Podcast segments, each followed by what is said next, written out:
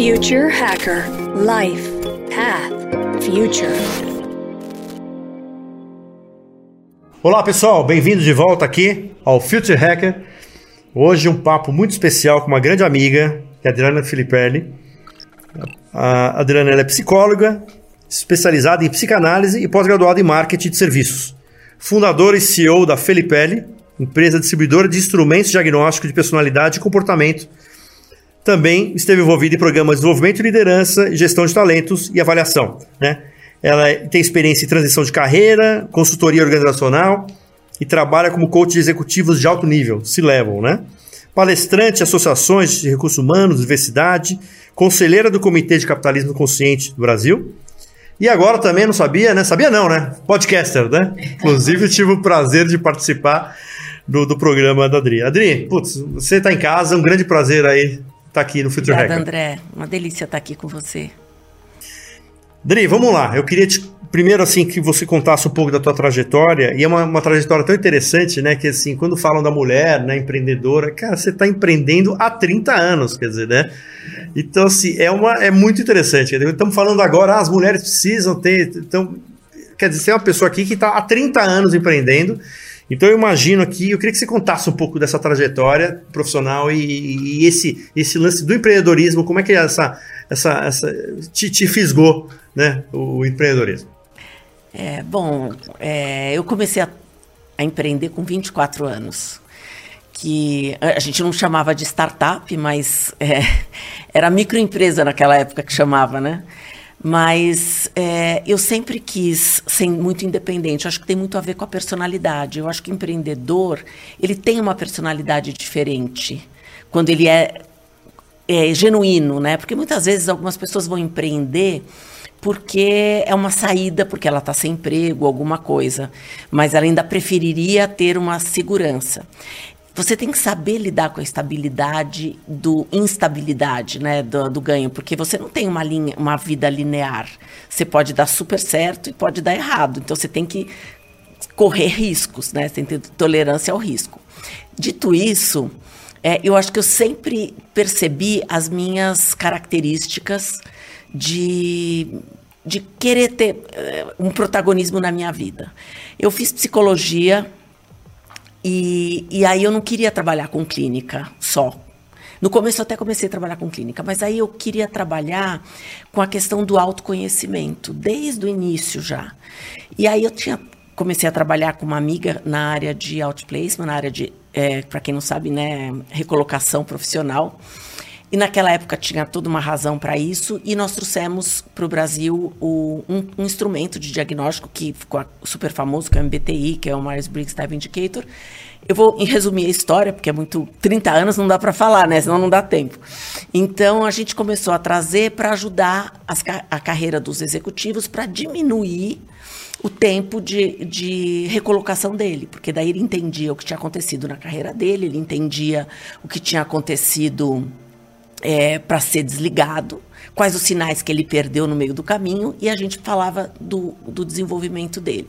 Então, com isso, acelerava todo o processo, que nessa hora conta muito, né? Porque você está sem ganhar, né? E aí depois é, veio uma multinacional para o Brasil, ela comprou a minha empresa e dessa minha sócia, e a gente virou executiva.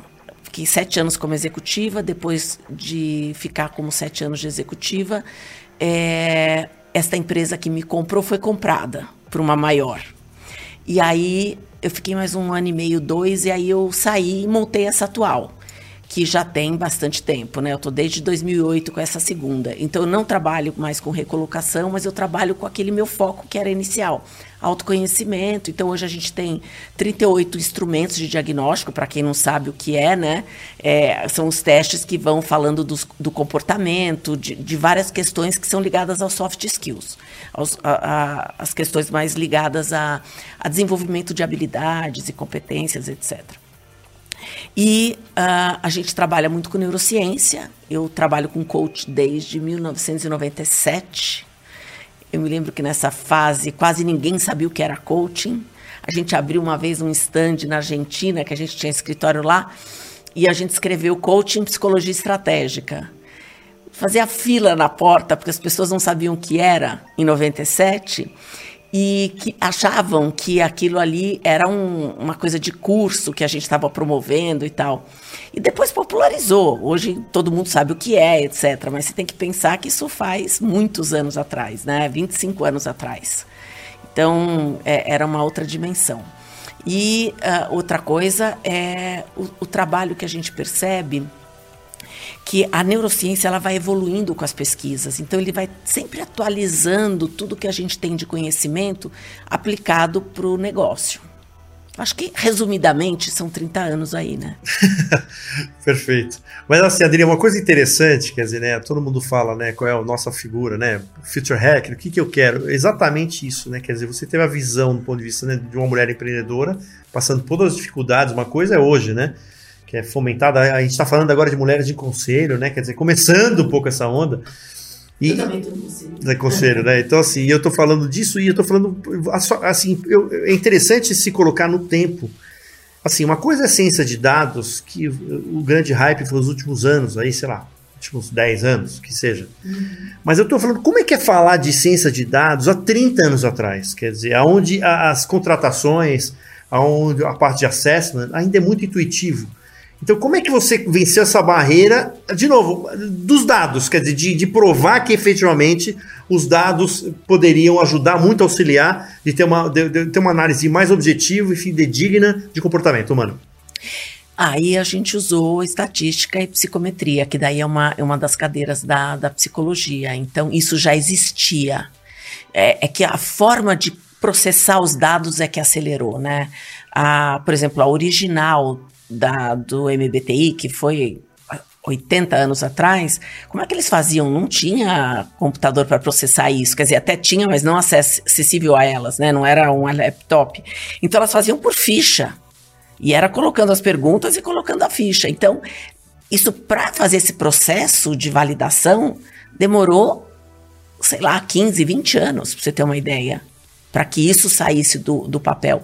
Hoje você faz isso no processamento dentro da capacidade dos computadores numa velocidade absurda. É só você olhar o chat GPT, quanto tempo ele demora para te responder uma pergunta, 30 segundos né? E, tipo, uma pergunta que talvez de, demorasse, sei lá quanto tempo para você escrever a resposta, porque você teria que fazer pesquisas em vários autores para aquilo. Então, a tecnologia a, a, acelerou o processo. Não é que a gente não tivesse esse conhecimento, se tinha. O que acelerou mais para falar do conhecimento é que, como eu falei, a neurociência ela só começou a deslanchar mais fortemente depois do ano 2000, porque era muito difícil você entender como o cérebro funciona, o que, que era acionado dentro do seu cérebro quando você recebia um determinado estímulo. Não dava para você fazer isso, você não podia dissecar o cérebro, você tinha que ver ele vivo, se ele dissecasse ele estava morto, não dava nada. Então, todas essas coisas foram, na verdade, confirmando muitas questões que você falou como intuitivas, foram elas sendo confirmadas, o que mostra mais ainda a genialidade desses autores. Porque como é que intuitivamente eles fizeram uma, uma, uma assumption, né? uma, uma, uma, uma ideia de que aquilo iria acontecer, e hoje a gente consegue provar que eles estavam certos. Perfeito. Adri, como é que você faz, por exemplo, esses testes, né? São vários testes, né? Sim. Mas assim, eles, em algum momento, eles também se, assim, eles com certeza devem se complementar, mas eles se integram ou não? Ou são, ou são teoricamente formas diferentes de, de olhar, às vezes, uma, vários olhares diferentes do prisma, assim. Né? Quando você diz integrar, você diz que a gente use todos os Eu poderia juntar junto. dois, dois projetos, assim, ou não? Com certeza. Sim. A gente junta, inclusive. Entendi. A gente junta bastante isso, porque, se, por exemplo, se eu estou olhando um de personalidade, eu, e eu tenho um adicional de inteligência emocional, eu não estou medindo a mesma coisa. Né? Eu sempre faço uma comparação com o laboratório médico. Eu posso ter uma ressonância, mais uma série de, de itens que são avaliados no seu exame de sangue que vão me dar indício de determinados sinais, se você está com saúde ou não. Aí eu pego e tem outros complementares. Aí você tem um conjunto de exames onde você vai falar: nossa, um complementa o outro e agora eu tenho um panorama mais fidedigno da, da sua saúde. A mesma coisa quando você está falando de aspectos psicológicos, de maturidade emocional, de estilos de funcionamento, tudo isso, um complementa o outro, porque você tem às vezes lentes diferentes que vão sendo analisadas. Perfeito. E agora vou, vou para uma questão assim sobre a, a subjetividade da análise. Como é que você, como é que você consegue neutralizar ou, ou, ou sei lá, tirar o, o viés da subjetividade da análise? É, essa pergunta é muito boa, né? Porque isso até mostra que muitos instrumentos ou testes que estão aí, às vezes, na, na pirataria, eles não têm essa validação psicométrica com acuracidade como é investido. É quase como se você pensasse numa indústria farmacêutica, quanto eles investem para conseguir ter uma, uma fórmula que seja fidedigna. É, tudo bem, depois o, o, o, genérico vai copiar aquilo ali. Mas, no caso do, do instrumento, se você muda algumas palavras, muda algumas sentenças, elas perdem aquela validade isso já muda, altera, porque o, o cérebro da gente, ele tem algumas palavras que são indutivas para alguns resultados. Por exemplo, se eu falar que você é, é, sei lá, carinhoso, a pessoa é muito carinhosa, eu posso entender esse muito carinhoso como algo que a pessoa tá over e ela tá inadequada, ou eu posso entender isso como uma coisa positiva. Então, até essas questões das palavras, elas são aculturadas quando você faz uma tradução. Então, que eles chamam do, do back translation, que é você, você tem o original, por exemplo, em inglês, ou outra língua, ele é traduzido para o português por um juramentado.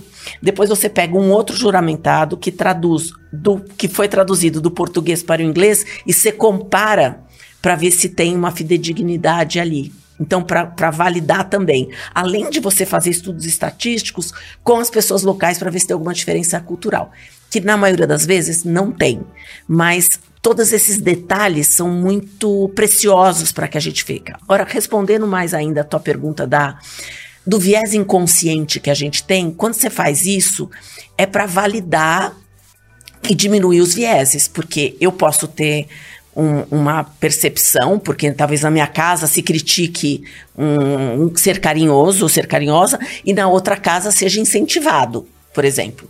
Então, é, até essas questões de você ter uma população que é, sei lá, no mínimo de, sei lá, milhares de pessoas que são, é, pra, pra, são medidas né, para poder dar validade, isso acontece de uma forma vastíssima. Então, com isso, você minimiza, você tira uh, os. Ai, perdão. Você tira os excessos né, as pontas que são fora da curva e você fica com com uma validade. Então tem confiabilidade, tem uma série de coisas que, que são feitas para você ter certeza de que não está tendo um viés influenciando isso. E, e, qual o perfil desse profissional que faz essa avaliação? Quer dizer assim, né, ele passa por um treinamento, né, por uma certificação, mas ele precisa ter uma, uma formação psico, de, de, psicólogo ou, ou, ou, ou, teoricamente uma em humanas que teoricamente ele poderia tá. o que vai usar o instrumento o que vai aplicar o que vai teoricamente pegar esse o, o relatório uhum. e que vai chegar para o candidato ou para uma pessoa e falar assim olha é isso que teoricamente diz o relatório É, eu, eu, só vou dar uma explicação um pouquinho antes, que é o seguinte: é, nos Estados Unidos, eles têm três níveis de testes: o ABC. O nível uh, primeiro que eles usam é que uh, você precisa ser psicólogo. Então você precisa ter a formação, uh, porque, por exemplo, o Rocha, que é um. Aqui no Brasil também é isso, você precisa ser psicólogo.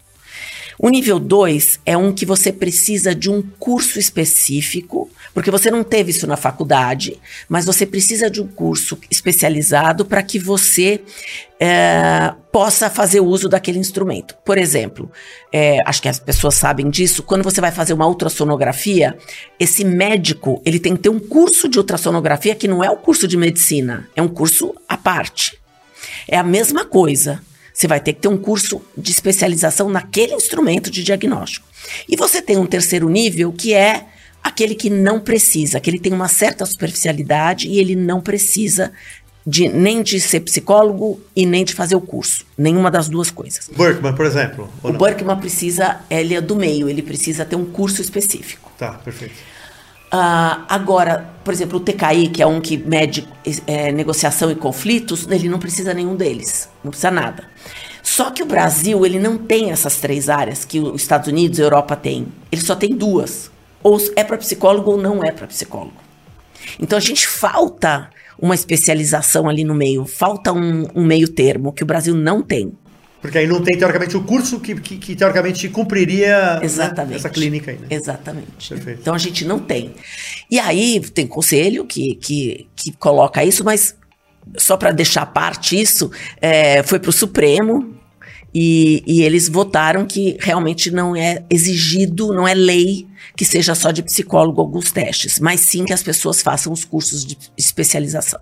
Dito isso, né, as pessoas precisam sim fazer os cursos de especialização para que elas usem determinados testes.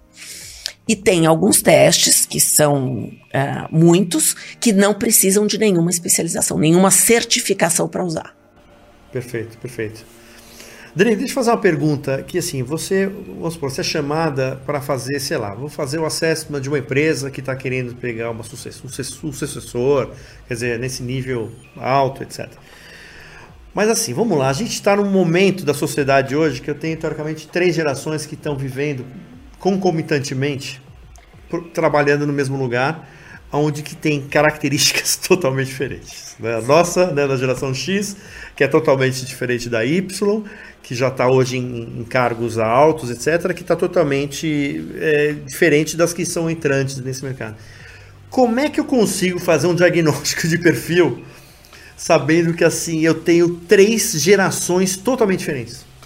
Muito boa a sua pergunta, porque assim você tem é, comportamentos mas você não tem uma diferença quando você fala da questão de constituição de ego, de personalidade. Isso é o ser humano. Então você vai ter uma expressão destas características que elas acabam saindo de uma forma mais adaptada para a geração dela. Exemplo: o que é uma pessoa que se energiza com o mundo externo, que é um extrovertido, ele vai ter uma expressão diferente no Baby Boomers. Por quê? Porque ele vem carregado de uma regra de comportamento que você pode falar isso, você não pode falar aquilo. Então, a energia e a motivação, ela continua sendo ou para o mundo interno ou para o mundo externo. Mas a forma com que eu vou expressar essa personalidade, ela muda de geração para geração. E a outra coisa também é muda o que é permitido, o que eu posso expressar e o que eu valorizo. Então, não é que eu mudei a essência do ser humano, mas eu mudei a forma com que eu ah, estabeleço as relações de uma forma de mais, mais solta ou menos solta. Isso também serve para a tecnologia. Né? Falando aqui, por exemplo, eu tenho uma filha em casa de 25 anos que não é uma pessoa apaixonada por tecnologia. Ela chega a ficar um dia e meio, dois, sem ligar o celular. Eu não consigo acordar sem ligar o celular. Entendeu? Então é uma coisa que você é, é, vê que, embora ela seja uma geração, que no caso dela eu acho que é a Z, né? Que tem 25 anos, e, e aí você vê, tá bom, mas essa geração deveria estar fanática por tecnologia? Não é bem assim. Então tem coisas que também a gente tem alguns tabus de, de geração para geração. Mas a personalidade, a constituição, como a gente faz, ela ainda não mudou. Não, perfeito. E, eu tenho meu, meu meu filho é geek, né? E assim as coisas que eu faço exatamente para tentar tirar isso, né? Eu lembro que quando ele era menorzinho eu ia fazer caça de eu ia caçar aquelas casa de árvore. Eu ia eu ia para um monte de casa de árvore para fazer fogueira, exatamente para tirar um pouco para dar um balanço ali. Né? E ele gosta de jogar. Ele adora, ele adorava, ele saía de lá fascinado. Então, assim, às vezes tem que também provocar, né, esse tipo de coisa. Já pisando em inovação, eu vou agora já dar uma, uma embarcada nesse, nesse tema. Não dá para falar, né, não dá para comentar a inteligência artificial, né? Quer dizer, o que isso, essa revolução, que acho que muita gente agora acredita que daquele, daquele do Studio of Life, né, que fizeram ali né, um mês atrás, dois meses atrás, né, os, os grandes pensadores, não, vamos parar por seis meses. então, assim, acho que eles, acho que eles cumpriram o mandato do governo americano de falar, olha, meu, Acho que você tem que fazer isso para segurar as demissões. Mas assim, é, o, o que isso tá, vai revolucionar e já está revolucionando esses assessments que você está fazendo? Eu imagino que é o que você falou, velocidade, tudo, mas o que mais a inteligência artificial pode trazer mais? Eu, a primeira coisa é que hoje você tem. Uh, a gente está vivendo nessa transição de uma forma muito rápida. Você tem hoje alguns testes que você faz uh, digitais, mas ainda é um questionário muitas vezes. Com o tempo, eu acredito que não vai existir mais o questionário. Vai existir uma interação. Nós mesmos estamos lançando um agora, que ele é uma interação, é uma experiência que ele vai bater no papo com o avatar, inteligência artificial, no celular, como se fosse uma conversa de WhatsApp. Então você vai fazendo e você vai tendo as informações e ele vai criando as, as respostas para você. E a devolutiva, o feedback, que antes era dado por um profissional, hoje é dado pelo celular, que, é com a programação que está ali. Então, isso já existe. Mas eu acho que cada vez mais a inteligência artificial vai ser interativa para gerar experiência. Aonde você está fazendo isso ou com avatar, ou com uma máquina, ou, ou só com um, algumas perguntas do computador, e que você uh, vai ter uma interação de fala, de voz, de quem sabe até holográfico mais para frente, onde você está de fato interagindo com uma, com uma inteligência artificial pronta, onde ela cada vez mais vai arquivar os dados e vai saber muito de você, até porque ela já tem muitos dados a seu respeito. Então, batendo papo e fazendo algumas conversas, ela vai extrair tudo isso. Eu não tenho a menor dúvida, só não sei que ano que isso vai acontecer, mas que isso vai acontecer, vai. Não, pela própria experiência do chat GPT, quer dizer, a gente está numa quarta versão, né? Sendo que todas as outras primeiras foi a parte mais científica. Então, quando você vai buscar um dado científico, às vezes é muito mais preciso do que dados mais genéricos. Então, mostra que é um machine learning mesmo, né? Um learning, learning, learning, learning até, né? Sem dúvida. Então isso vai acontecer. Agora, o que eu acho que ainda vai precisar é do ser humano para poder fazer o, bate-papo dessa questão é, de extrair o, o desenvolvimento emocional. Eu acho que isso não vai acabar. Não vai acabar. Vai fazer até quando? Então você já falou que não vai. É, eu acho que não vai acabar de você precisar dessa coisa humana ainda. Por mais que ela possa te dar, teoricamente, afeto, né? Nós conversamos sobre aquele filme Her, ela, né? Que é, ele se apaixona pela máquina. É um filme relativamente antigo e novo, né? 2011, 2011. É, do, é, é, faz, faz, uns 10 anos, mais 10 anos. Então, e eu acho que isso é, é, é uma tendência que vai acontecer, né? Não sei se vai chegar naquele. que eu esqueci o nome daquela série que coloca o chip na cabeça. Não sei se você já viu. O Black Mirror? Black Mirror. Que tem algumas coisas ali muito loucas, né? Mas que eu acho que até vai chegar mesmo, de você implantar o chip e, e você conversar com a pessoa. E eu perguntar, André, se é meu marido, eu pergunto, André, onde você esteve? Aí você fala, eu tava no, sei lá, no bar, eu falo, deixa eu ver. Volta na câmera. Você faz retrospectiva e todo mundo assistindo, né? É, é maravilhoso. Você viu aquilo ali, eu né? Vi, maravilhoso. Eu, vi, maravilhoso. eu não sei quando vai chegar aquilo ali, mas com relação à interação, eu acho que o ser humano ainda vai precisar de afeto, dessa coisa. Eu acho que a gente vai ter uma velocidade de, de tarefas que vão ser encurtadas. Né? Se você pensar 100 anos atrás, a, a, as mulheres faziam a massa em casa, faziam a roupa em casa, faziam. Hoje você já tem um, um, tempo livre, porque você já compra tudo pronto, não está mais precisando. Então você já tem tempo livre para fazer outras coisas. Hoje, eu acho que com a inteligência artificial, você também vai ficar livre para fazer outras coisas. E eu acredito muito que você talvez essas outras coisas sejam coisas mais humanas mesmo.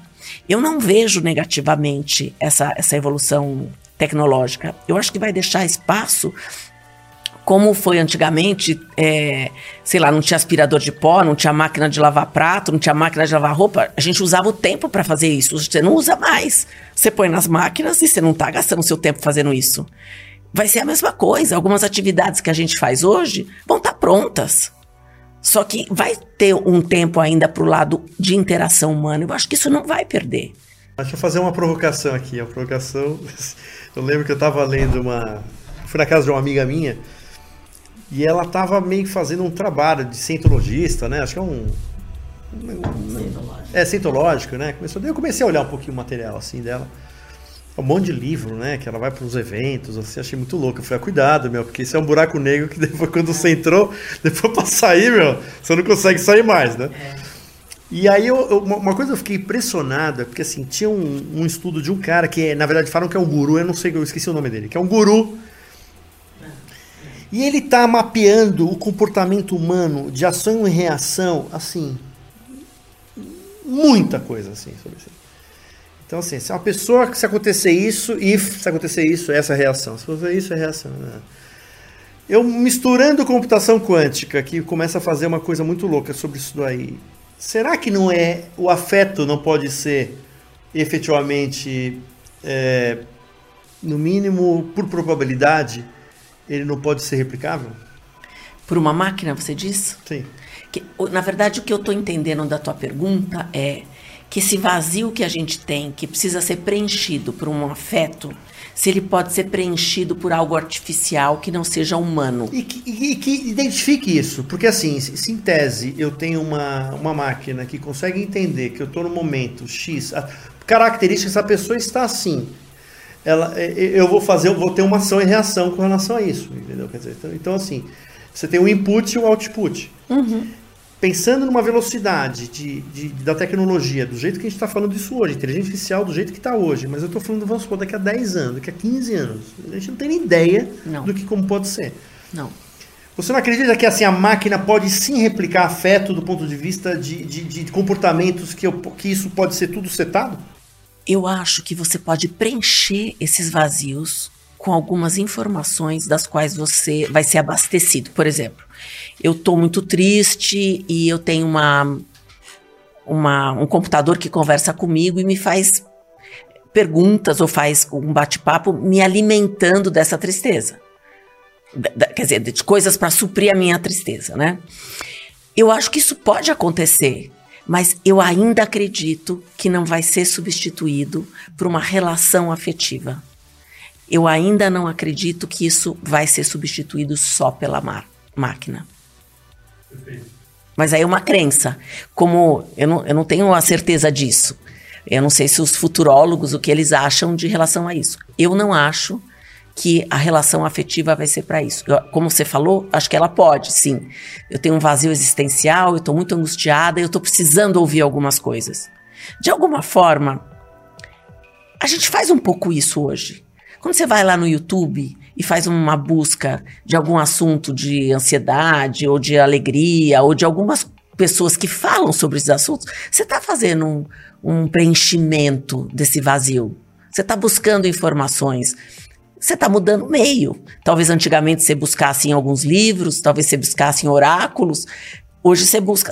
Então, é, isso vai continuar, a forma está diferente. Mas isso, por mais que você busque informação e tal, tem uma coisa que o aprendizado da experiência, onde você faz uma integração entre o que você pensa, o que você sente e o que você age, ainda eu acho que essa, essa harmonização ela ainda não é conseguida através, ou não vai ser conseguida através de uma máquina. Eu creio isso. Perfeito. Daqui a 30 anos a gente volta. Vamos em frente. Se tiver com umas pelinhas né, de longevidade, né? Mas assim, eu queria. Então vamos, ao invés de ir para esse, esse mundo horror, assim, esse mundo um pouco mais né, de, de, de amor, de emoção, vamos para um pouco mais pragmático, que inclusive aconteceu acho que no ano passado, que foi o, o, o cara da Amazon, né? O, que esqueci o nome dele, nossa, o cara da Amazon. O Jeff Bezos que ele demitiu toda a área de recrutamento e colocou inteligência artificial e um ano antes tinha feito uma demissão em massa feito pela máquina. Uhum. O que, que se enxerga isso aí? Como é que, como é, que é a tua percepção do negócio? Você quer saber se ele é, tem isso a curacidade? Não, se, assim, primeiro, se isso pode ser uma tendência, a área de recrutamento cada vez mais analítica, cada vez mais é, com, exatamente com uma inteligência comportamental assim analítica muito forte que isso talvez seja mais eficiente do que uma pessoa que eu não sei qual é, né, qual é o viés que ela possa ter. Então a, a curacidade A curacidade da informação. Da informação. Então, isso, você acredita que isso é um caminho? Isso você pode ter. Se você tem um banco de dados bem rico, onde você vai colocando inputs das avaliações de desempenho, das características, dos êxitos, das coisas, você pode ter um banco de dados muito rico, onde o, o banco de dados vai te dar uma resposta. Isso é possível, tanto para desenvolvimento quanto para para dizer que ele está abaixo da performance esperada.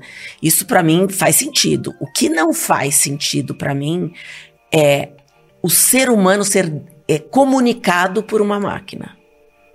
Isso, isso eu acho que é uma questão ética de respeito com as pessoas, no meu ponto de vista. A informação ser processada, beleza.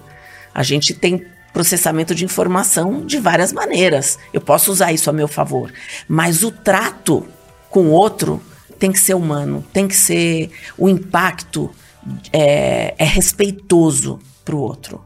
A forma com que eu obtive essa informação, ok, pode ser pela inteligência artificial e eu posso até validar ela ou não, mas tratar o outro como um, um, descarte, eu não concordo com isso. Acho uma ótima resposta. Assim, por isso que eu acho que isso é esse de promover esses debates, né? De o que a tecnologia pode trazer, mas trazer do outro lado antropólogos, psicólogos. Tem que ter mais gente nessa discussão, né? Até na criação de, um, de uma nova tecnologia, né? Quer dizer, não adianta depois parar, o pessoal para, parou nada. Assim, agora, agora já, já foi, é enxugar gelo, né? Então, assim, né? Eu só, eu, assim, eu, eu não, não acho que tem problema da forma com que você vai buscar os dados, ou que os dados, desde que sejam fidedignos, e que também que você não tenha viés para colocar os dados, né? Porque quem constrói as máquinas, quem constrói os algoritmos, quem são? São pessoas. Então eu preciso também tirar, e aliás, tem uma preocupação geral de tirar os vieses inconscientes e, é, das máquinas, porque quem está colocando ali é um humano.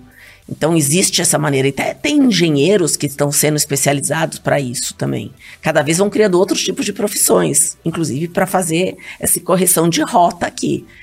Então, é, essa parte é possível de, de ser corrigida. Não sei o quanto que a gente não vai ter. Mas o tratamento humano, eu acho que é insubstituível. Não, concordo, perfeito. E até falando um pouco desse, dessas novas profissões, eu lembro que eu entrevistei aqui, não sei se você conhece a Flávia Ávila, não. que ela fala sobre economia comportamental, né? Que assim, que teoricamente não existe nenhuma ação 100% racional, que ela não sempre está imbuída de, de, de, experiências e de vivências e que, que não é nem consciente, né? Que não é nem consciente. É, bom, esse tem um livro clássico maravilhoso que é do Antônio Damasio, que é o Erro de Descartes, que ele fala que é aquela coisa racional do Descartes, na verdade, se provou pela neurociência que não existe, que sempre tem uma emoção, sempre tem alguma coisa por trás. Né? Então, o seu pensamento, porque você pensa aquilo que vai gerar aquela emoção, que vai gerar uma atitude, ela tem intrinsecamente algo que muitas vezes esse pensamento vem de crenças limitantes, que vem de questões, que vem da onde? De uma questão de sentimento, de emoção lá de trás, que tem a ver com a nossa formação, tanto, por isso que eu sempre defendo o autoconhecimento, porque se eu não perceber esse processo e for no automático, eu vou continuar sendo. Aí sim eu posso estar sendo uma máquina. A gente fala tanto de máquina, mas quantas pessoas a gente vê que são máquinas? Que não refletem, que não sabem por que, que escolhem determinadas coisas, que não têm é, autonomia, que não têm protagonismo, que seguem as opiniões dos outros, que seguem as modas, que seguem as tendências que vêm na internet, que vêm nas novelas, que nem sabem por que estão escolhendo determinadas coisas, porque está todo mundo usando. Então, quantas pessoas não têm, não se apossam de ser humanas e ficam repetindo padrões como máquinas? Os seguidores dos formadores de opinião, né? Odeio essa palavra formador de opinião, odeio. Estou formando a opinião de alguém, né? Acho que primeiro já digo com premissa ele já é muito. Né? É, ele tem autonomia de, de, de, refletir. E esse é um risco que eu vejo, sim, porque se as pessoas não são reflexivas, e muita gente hoje não gosta mais de estudar, né? Não gosta de ler, etc., que é a coisa muito mais rápida, muito mais assim, o que eu vejo é que eu preciso, para construir a minha opinião, eu preciso ouvir os dois lados para eu tomar uma decisão. E se eu ficar só de uma maneira que o algoritmo me põe só aquela informação, eu não consigo ter a contrapartida para eu poder raciocinar e falar: olha, a minha opinião, eu ouvi esse lado, eu ouvi esse lado, mas a minha posição é essa. que não é a dele nem a dela, mas é a que eu construí. Isso eu acho fundamental de que aconteça, sabe? Essa, essa é a nossa premissa do nosso projeto, é exatamente isso.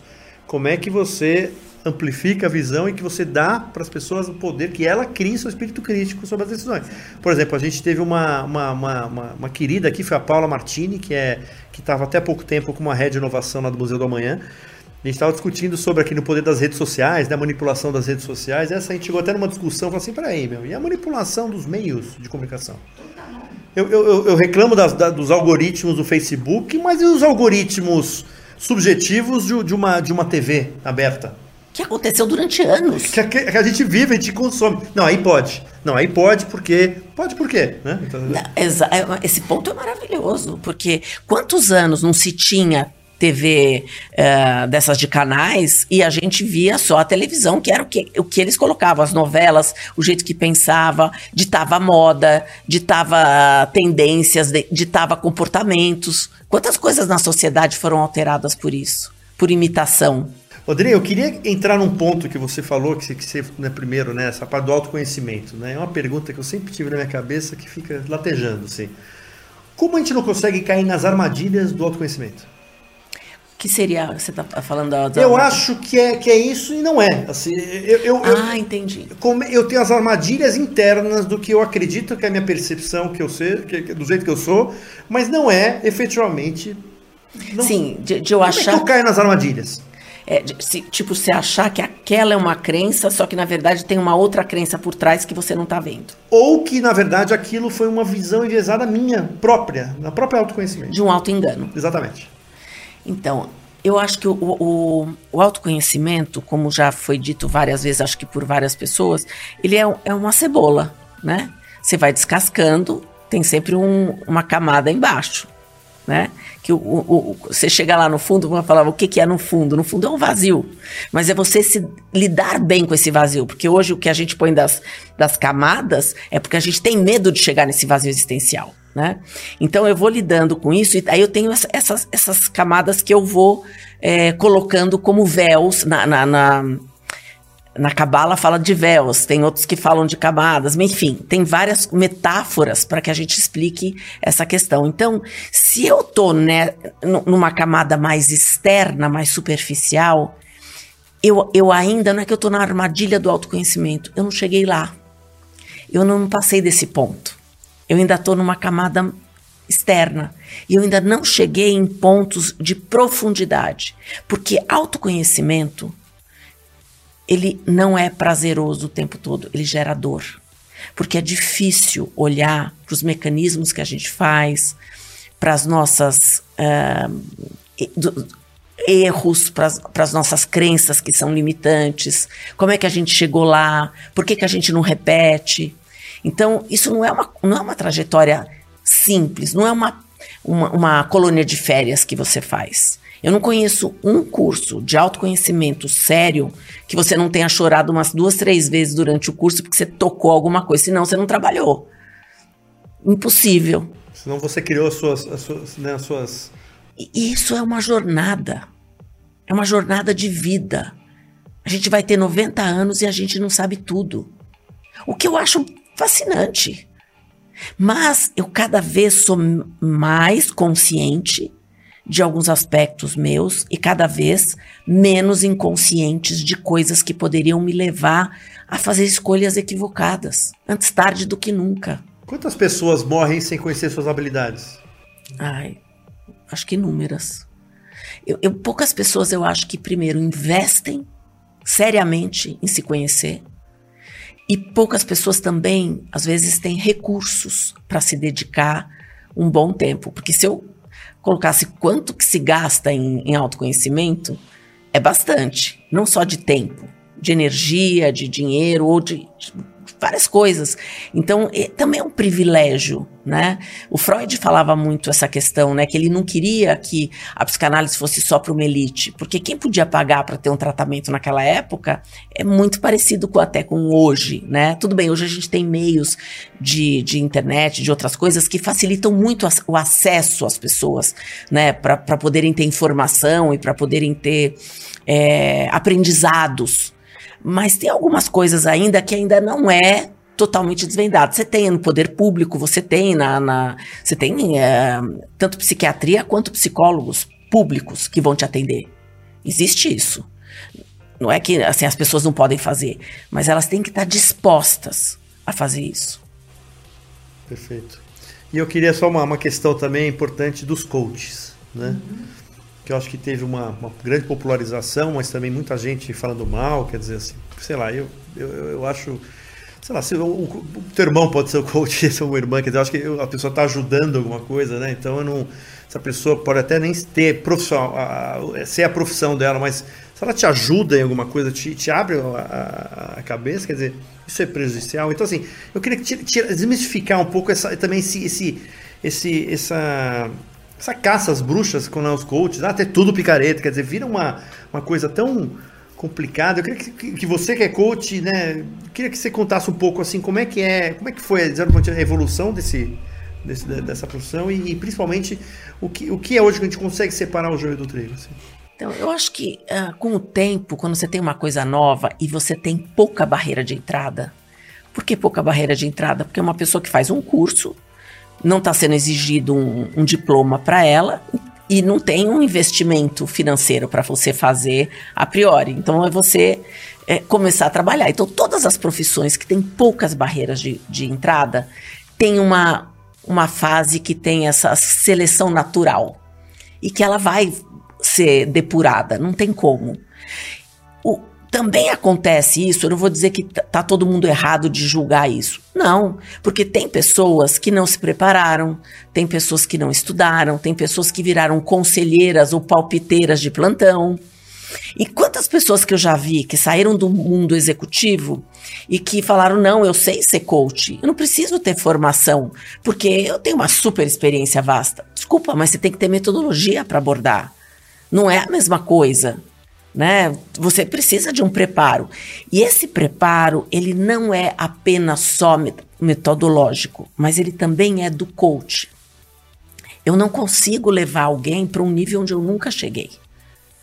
Então, eu preciso também de um autodesenvolvimento. Isso é, é uma premissa básica quando você faz psicologia ou quando você faz. Você tem que ter não só o autoatendimento, que alguém vai te atender, mas também uma supervisão. Então, o coach não é diferente. Ele precisa ter metodologia, ele precisa estudar, ele precisa se conhecer, ele precisa ter supervisão. É um processo como outra profissão qualquer. Se a pessoa não passa por isso, dificilmente ela vai ter qualidade. E a, a seleção natural vai estar tá aí. E eu acho que vai expurgar com o tempo as pessoas. Talvez um pouco aquilo que você falou do empreendedorismo, né? Quando vira uma, uma, uma função que na verdade não é vocação, tudo é muito mais um, meu, uma, uma, uma empregabilidade. É, exatamente. Quer dizer, né? Então, assim, muita gente. Isso a gente viu, né? Muito executivo, né? Saindo das empresas. Ah, então eu vou, vou, vou, vou atacar de coach, que eu já eu tenho um network interessante e isso pode, né? É, exatamente. Exatamente. E aí, essa coisa, voltando a falar da questão do empreendedorismo, eu acho que essa é uma parte muito relevante, né? Quando você vira empreendedor, também é muito importante o autoconhecimento. Porque se, ele, se você não se conhecer, como é que você vai saber quem são os parceiros ideais para o seu negócio? Quem é o seu complemento? Que tipo de profissional você tem que ter embaixo de você que vai te ajudar a suprir coisas que você não tem? Porque ninguém precisa saber tudo. Só que você precisa saber o que, que você precisa ter do seu lado para que você tenha o teu negócio com êxito. O duro é a pessoa que quer fazer tudo e que não acha que não precisa de ninguém. Eu acho que isso me preocupa mais do que a pessoa que procura ajuda. Perfeito. Diria, eu tenho uma última questão que é a questão de conselho, né, de, dos conselhos. Assim, a gente, eu tive aqui né, um papo muito legal com a Mariana Guarini, que ela, ela, é, ela, é, ela é do Conselho do MAN, é, é, né, do, de do Museu de Arte Moderna, também da Pinacoteca, tudo, e ela está se preparando para conselhos de empresa. Você acha que falta essa humanização dos conselhos, assim, de trazer mais conhecimento também de, de, né, de comportamento humano, neurociência para os conselhos? Que é uma coisa meio, parece que fechada, envezada, antiga e que, teoricamente, essa, essa, essa, renovação, essa oxigenação. Você acredita que, por exemplo, a parte da neurociência, tudo isso ajudar muito para isso?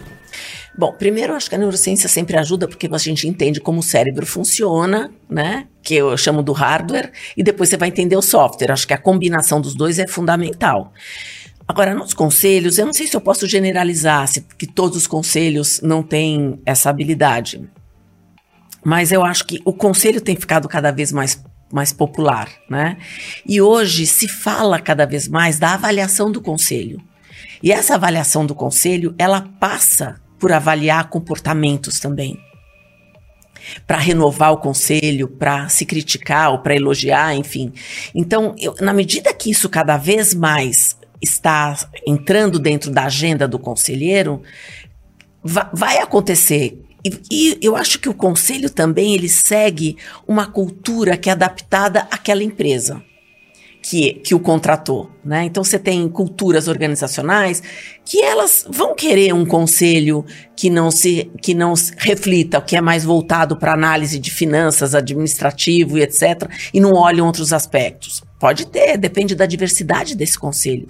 Por isso que eu acho que conselho precisa ter muita diversidade de ponto de vistas, é, não só entre homens e mulheres, etc., mas também de raciocínio, de visões diferentes que são complementares. Porque quanto mais diverso for um conselho, mais eu acho que vai trazer resultado para as empresas. Perfeito. Bem, tivemos aqui uma aula da Adriana de comportamento humano, a pessoa que está tanto tempo nesse, nesse mercado aí. Adri, queria que você deixasse aqui as suas considerações finais aqui.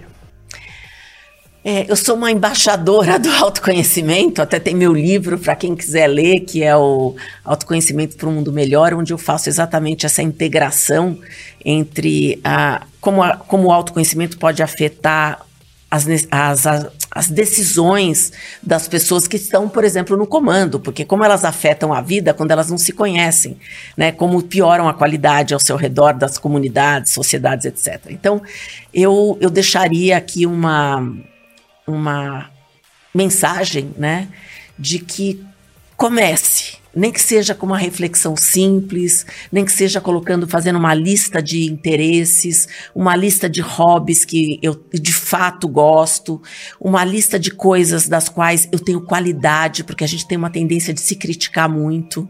É fazer uma lista do, de, por 48 horas de tudo que eu me critiquei nessas 48 horas. Eu acho que a maioria de nós vai ficar abismado de ver quantas vezes a gente se criticou.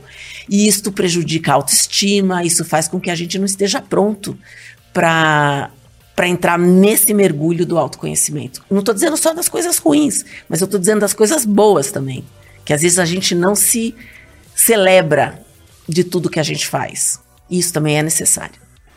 Muito bom. Bem, a gente vai fazer um merchanzinho aqui. A gente tem um, um trabalho, tem um, um, curso e vídeo no site da Felipelli, né? Com dois L's, né? Isso, Fe, quatro. quatro L's, né? Felipelli com do L, Felipelli no final.com.br e a gente tem um curso lá de um livro que eu fiz há uns anos atrás e que virou vídeo. Então é uma parceria que a gente já tem já um conhecimento já há muito tempo. Que é o Start Me Up. É o Start Me Up, que é um projeto feito com o Márcio Biliara e com o Alexandre Campos, um projeto muito legal. Foi quase uma, uma antecipação do, do, do burnout da sociedade ali com o Covid, que foi três anos antes, foi 2017. Mas aí, se vocês quiserem também visitar lá, fica o um merchanzinho aqui. Dri, super obrigado, super prazer aqui, tá? Contigo. Obrigada pelo convite. Vamos lá. Pessoal, Adriano Filipelli aqui no Future Hacker. Até a próxima. Future Hacker Life Path Future